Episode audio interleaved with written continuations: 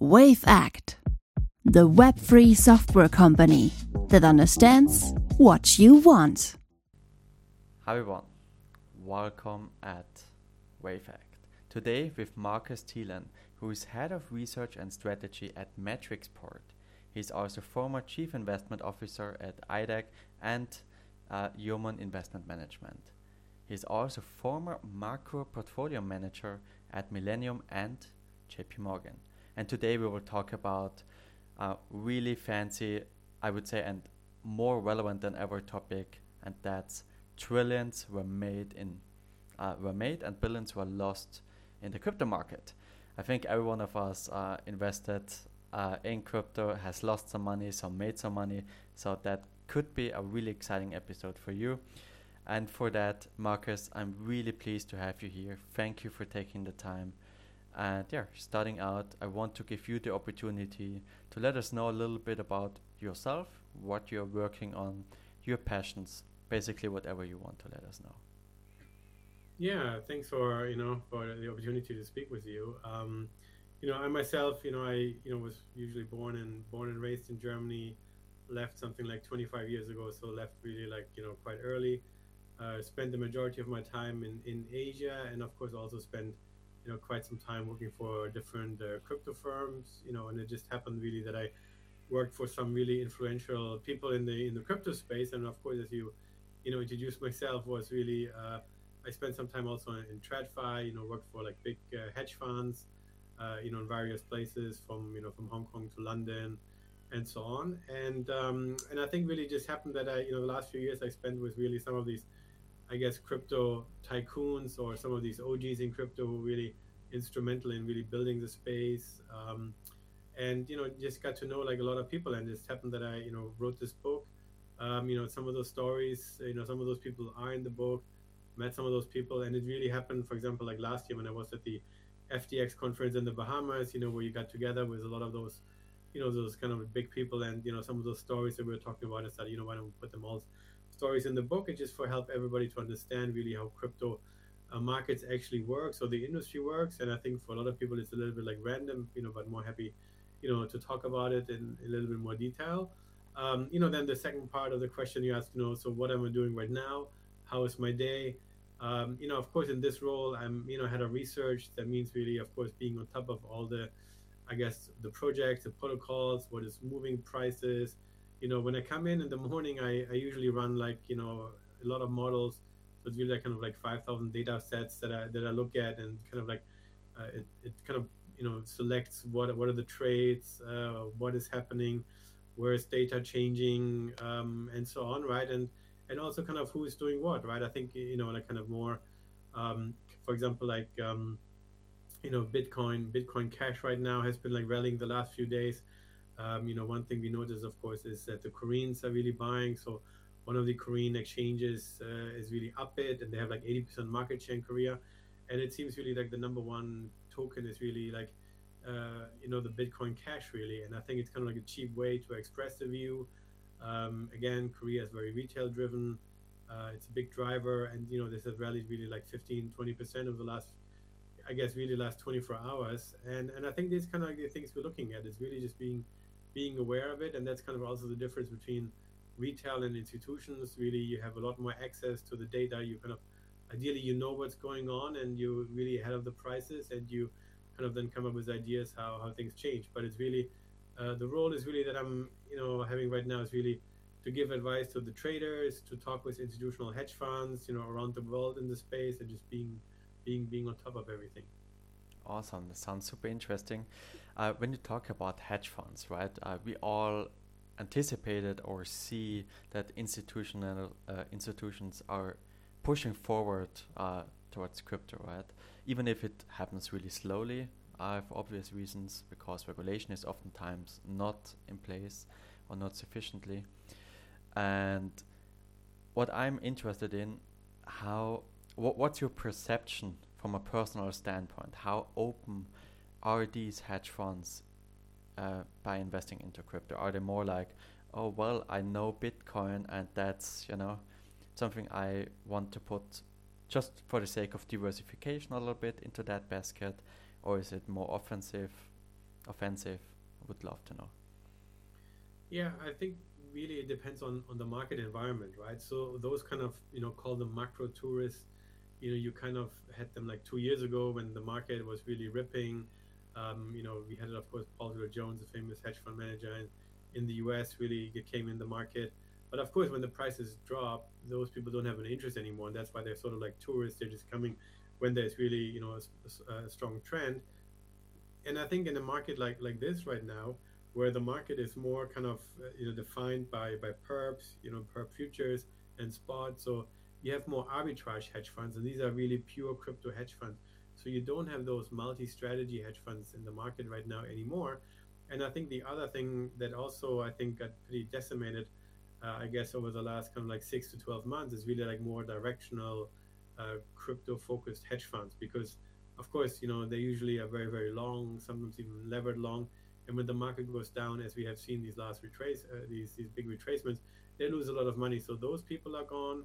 Um, and then also again, as I was saying earlier, those those kind of multi-strategy uh, macro tourist hedge funds are gone. So the only really hedge funds you have right now trading is really those those uh, market delta neutral funds. But of course, um, they can make some money. They, they make like 15 to 25 percent return in this market, but they're also paying kind of like 12% or sometimes even more borrow rate for you know for USDT uh, as a stable coin as, as getting access to it. So so be made right now, and I think uh, you know of course I would argue that this year the market has opened up again. Uh, so it's really like a more like a long only market, I would say. And if you have like the right kind of you know call, you can make a lot of money. But again, the hedge funds that are really active right now, and this is you know partially of course because of the the cross exchange arbitrage has been you know pretty much impaired with FTX going down because a lot of people were arbitraging you know FTX versus versus Binance and so on and you know we can talk about this of course why there was this arbitrage but of course with with FTX being gone you only have like Binance and then you know and then people move to kind of like spot versus perp trading mm-hmm. uh, well when you were talking about arbitrage usually uh, you know, I'm not a financial expert by far, mm. so please correct me if I'm wrong. Arbitrage just means uh, flattening the price across different exchanges in that case, right? So usually when there is arbitrage, by nature it goes away, right? Because people are making money if they have the knowledge and the resources of, I wouldn't say exploit, but use that arbitrage at their advantage, right? So I would love to know your insights why you think uh, that arbitrage was all present, or is it just regular algorithmic trading in that case? Yeah, it's a little bit, you know, for example, if you have uh, a US based venture capital company that, that, receives a lot of token because of their investment that they maybe have uh, in, in Axie Infinity, and of course, there the data is very well known, that there's a long lockup coming. So basically, in you know, VC investor in let's say in Austin in Texas, invest, you know, $10 million in Axie Infinity. For that, they get tokens. And then every year, basically, they're getting released, let's say, a million or $2 million worth of tokens, uh, or, you know, sometimes more.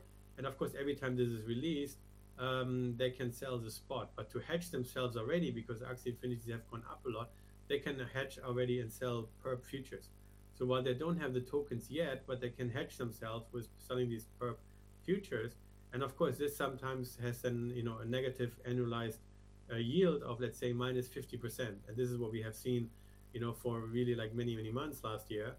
Uh, and then of course, uh, you know, there exists this large discount. So somebody can go and, and basically buy these discounted futures, uh, borrow the Axie Infinity token from maybe a treasury, uh, you know, holders that they have, uh, and then short them in the market, pay of course a fee from it, but net net can make money with you know with it, right? And sometimes really you have because you have different players trading on different exchanges, right? There may be you know a USVC fund might not trade on Binance, and therefore the Binance price is higher, and you know depending of course which direction you are, but it's really like spotting those kind of opportunities.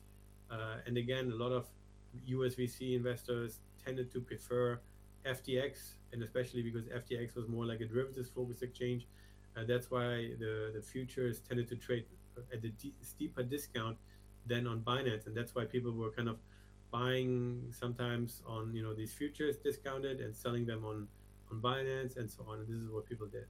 Mm-hmm. Okay. Um, when when you're talking about uh, futures derivatives uh, of all kinds, um, th- that's just my personal assumption, right? Yeah. I think the uh, DeFi market for futures and so on will be huge, right? It's one of the largest markets, if not the largest market, uh, in traditional TradFi as well, right? So, what do you think about uh, futures on chain, or do you rather think institutionals will uh, always tend to prefer off chain, also like centralized uh, futures on top of crypto?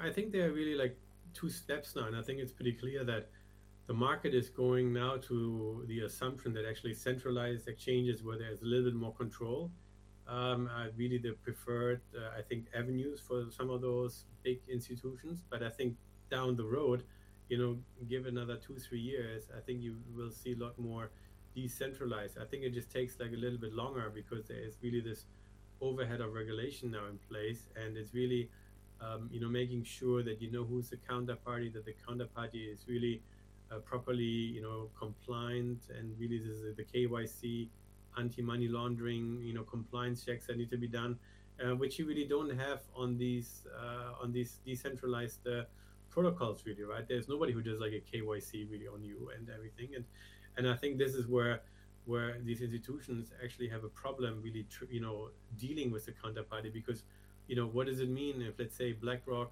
uh, trades with you know through some protocol with let's say a, a North Korean hacker group for example right I mean I think this is going to be you know a big compliance problem from for BlackRock internally and I think this is what needs to be like figured out and uh, and again that's why I think the first step is really now having these institutions uh, coming into crypto, onboarding them, and maybe providing the right avenues. Uh, and this is really like a centralized exchange that can be a little bit more in control, but maybe that's really just like necessary because I think the control has been just unfortunately really been abused from a lot of a lot of players in the industry. Yeah, absolutely. Um, just for a recap, because I just got it into my mind. You were talking Yeah. before about Korean exchanges, for example, today, right? Because uh, a certain asset uh, increased. Um, what would be, let's say, we we all see that the U.S. Uh, cracks down on crypto, right? So I would be interested how you view Asian markets, especially as you have been for a long time in Asia, how you view that mentality versus US versus Europe, right? Because from the outside it looks quite obvious what's going to happen. But I would love to know what you from a little bit more kind of an inside insider perspective, what you think about that. Yeah, I mean, actually, that's really like a good point because from the outside it looks really obvious, right? And and as you said, uh, it's quite interesting when you look at the history, and this is what really like, you know, this book is actually really about to really help people get really, uh, you know, a fast track understanding of how regulation has actually changed and moved, for example, the crypto market around and moved uh, projects around as well. So we had, for example, regulation in early 2013 uh, coming in the US. So basically, a lot of the crypto firms needed a money transmitter license, and this was costly. You know, US has you know 50 states, so you need for every state a different license. You know, it takes like a lot of effort, a lot of money, and just like time. And I think this is what really kind of like blocked it everything. And then the crypto industry moved actually really in early 2013 from the US to Asia because at the same time China was becoming extremely uh, friendly. For example, the the local China state TV uh, ran a, a 30 minute documentary and really praising Bitcoin as a new form of money. And a few and a few months later, you know, a few things happened. You had like Baidu, which is the China, you know, the China version of Google, uh, also suddenly accepting Bitcoin for some of the online payment services. And then Bitcoin went up, you know, five, six, seven, eight, nine, ten times really in within like two months. So we had actually 5,400% return in 2013 was the biggest move a from the us really sort of like blocking it and putting in like crime enforcement uh, regulatory action um, of course you had like you know the cyprus the uh, sovereign debt crisis in europe that also like a small impact but the real impact was really that china became you know very friendly and for example uh, what i like to do right now is really run let's say some data where i just accumulate all the performance let's say over the last months of Bitcoin doing US trading hours compared to Asian trading hours, compared to European trading hours. And it's actually quite a surprise because let's say over the last one month, Bitcoin is up 10%. But if you have only bought Bitcoin when the US wakes up and kind of sells it, when Bitcoin, when, when the US goes to bed, you would have actually been up 16%. And if you do the same thing for Asia hours, you actually would have been down 7%. So you can, of course, argue that, well, on the one side, what we had uh, at the beginning of, you know, of these 30 days uh, was really, of course, the whole Binance issue with the Binance uh, lawsuit and everything. And this is, of course, when Bitcoin has sold off, and Asia was really a heavy seller of Bitcoin then.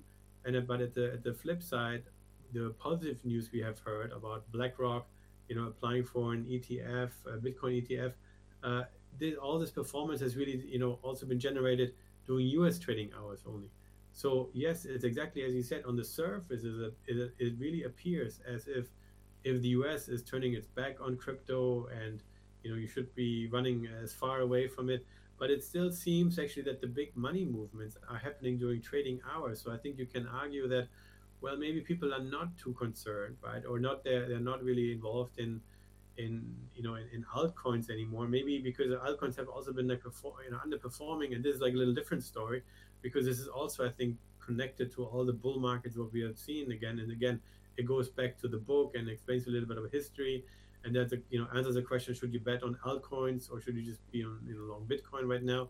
But I think right now, to answer your question, is really the U.S. is still a meaningful force, despite so many people are trying to really write it off. Uh, uh absolutely, I, I don't think uh, the U.S. will ever mm. become irrelevant to the crypto market, yeah. right? For that, it has too much power over the world economic uh, economics, right? Um, but that's a really interesting take and one thing that immediately comes to my mind is when we talk about, well, it's up during US trading hours, is that mostly driven, do, do you know that, by retail or the so called smart money? What's, what's your view on that, or what do you know about it? Well, well, it's of course difficult to know, right? Because it's not that people have to register. For example, if you trade, you know, U.S. stock futures, you have to register if you are if you were, let's say, a hedge fund or if you, you know, been somebody else. And I think it's very difficult uh, for the crypto market to really apply this because there is no real regulation. But I would assume that there are enough institutions in the US that are sizable, uh, also in the crypto space.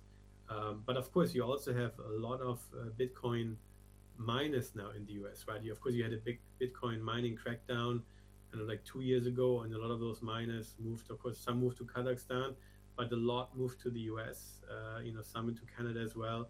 They're listed there on the stock market, so really to just you know raise capital and buy more machines. And of course, these people are not just mining it and selling it; they're kind of like mining it, holding it, buying more, leveraging themselves, and they're also like very very sophisticated player around this. But my my understanding is, uh, let's say if if you apply it from the U.S from yeah from from the stock market is that Asia tends to be more retail focused and more retail driven, and US is simply more institutional institutional focused. So I would actually make the claim and make the statement that US is driven by institutions also in crypto uh, because we know that we have a lot a lot of hedge funds there who you know who control you know multi-billion you know positions in, in crypto. The VCs are quite active and so on. And we know a lot of VCs also went into cash. And of course they see themselves as underweight. And I think for for a fund manager, it's it's a lot worse to underperform, right? As a retail investor, you can like sit out the market and say like, oh, you know, I'm missing the rally. But if you're a fund manager, at one point you have to buy. And I think this is why we have seen these like sharp moves up during US hours because a lot of those funds were again underinvested and they just had to buy. That's an interesting take because that's something that I heard also from the traditional finance space right now, right? Or traditional uh, basically all about stocks and so on, right? They need to get in to not underperform. So yeah. that's uh, I, I would say from an investment perspective, good development in general, at least for retail, right? Because yeah. Um, so there's one, let's say, major strategy many crypto OGs follow, right? That I'm pretty sure you know that pseudo rainbow uh, chart basically uh, for the crypto cycles, um, where many people claim that's uh, BS or nonsense, while others uh, strictly follow that. And I just, because I have my own strong opinion about it, and I would really know from uh, an expert like you, what you think, not about the cycles in general, but how you think this kind of price discovery maybe ends or I, don't want a price prediction from you, but what are what you think in terms of vol uh, volatility, right? What you think, uh, just regarding all the institutionals coming in and all that kind of stuff. Yeah, so you know the one, of course, is a stock to flow model that people look at, right? Every time around the halving, you know. But but I think, you know, of course, the problem is that we don't really have like a lot of data points, right? We can go back like ten back like ten years, but then that's it because we only have also then sort of like two or three halving cycles really that, that really matter. Um, but for example, if you know, I did this analysis and it looked at the last two halving cycles, and it turned out actually that the ideal buying time was around 15 to 16 months before the next halving.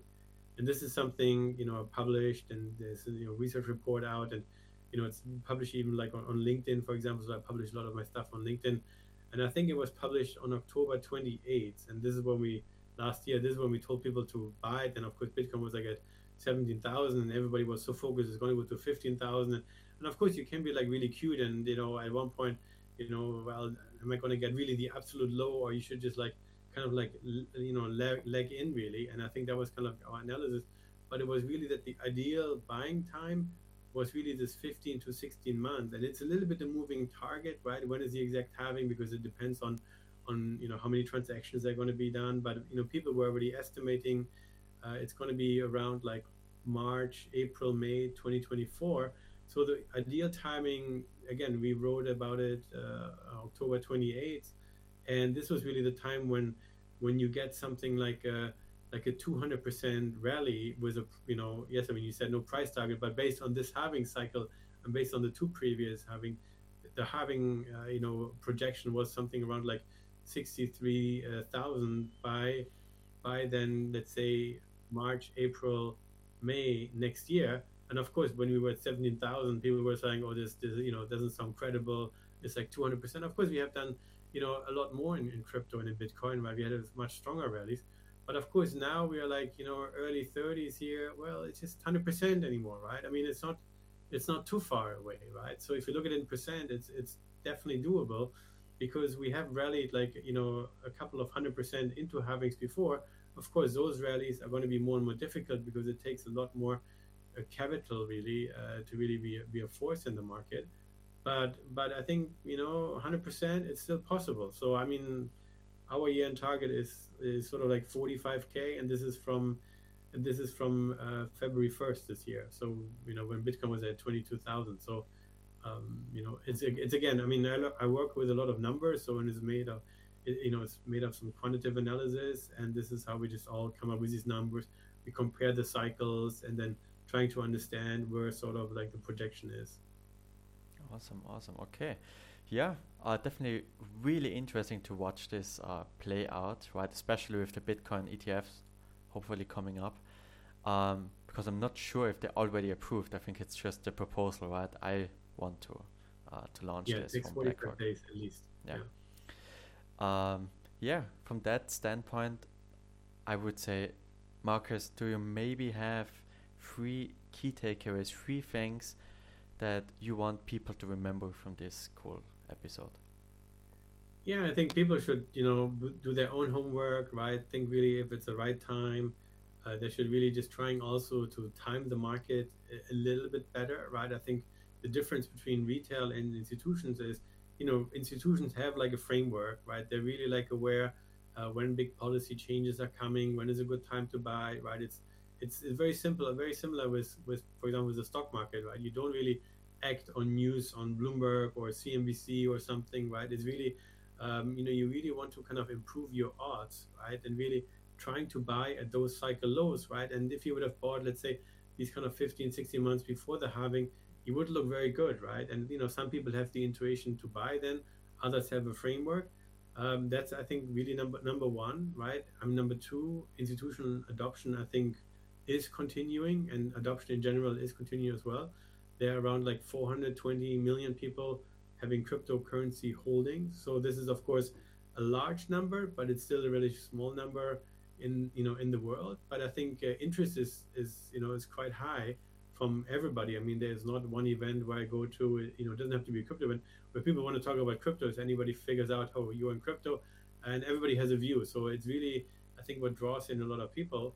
And I think it's really kind of uh, where you just ideally you should just stay with the winners, right? I mean, one lesson also uh, from let's say the previous bull market is you know the 2017 bull market is that actually some of those altcoins never really made a new high and i think this is also something very um, very important to keep in mind that maybe the, the you know the the altcoins that made in you know that were really the darlings of the 2021 bull market maybe those ones will not be the ones that are making the, the new high in the next market bitcoin probably right because we also know that these institutions right now they will be buying bitcoin but maybe there will be new altcoins, right? So this is really also, I personally would think, you know, play it safe, stay with Bitcoin. You, you get some exposure, and as long as the market grows, you will participate. Uh, at the same time, you don't take too much unnecessary risk. Awesome, love that. And uh, last shout out to Markus' uh, great book. Check it out. I will put the link into the video description as well. So thanks again, Markus, for taking the time uh, speaking today and I think we all learned a lot. And for that, we'd say, yeah, have a great day. Perfect. Thank you. Wavect, the web3 software company that understands what you want.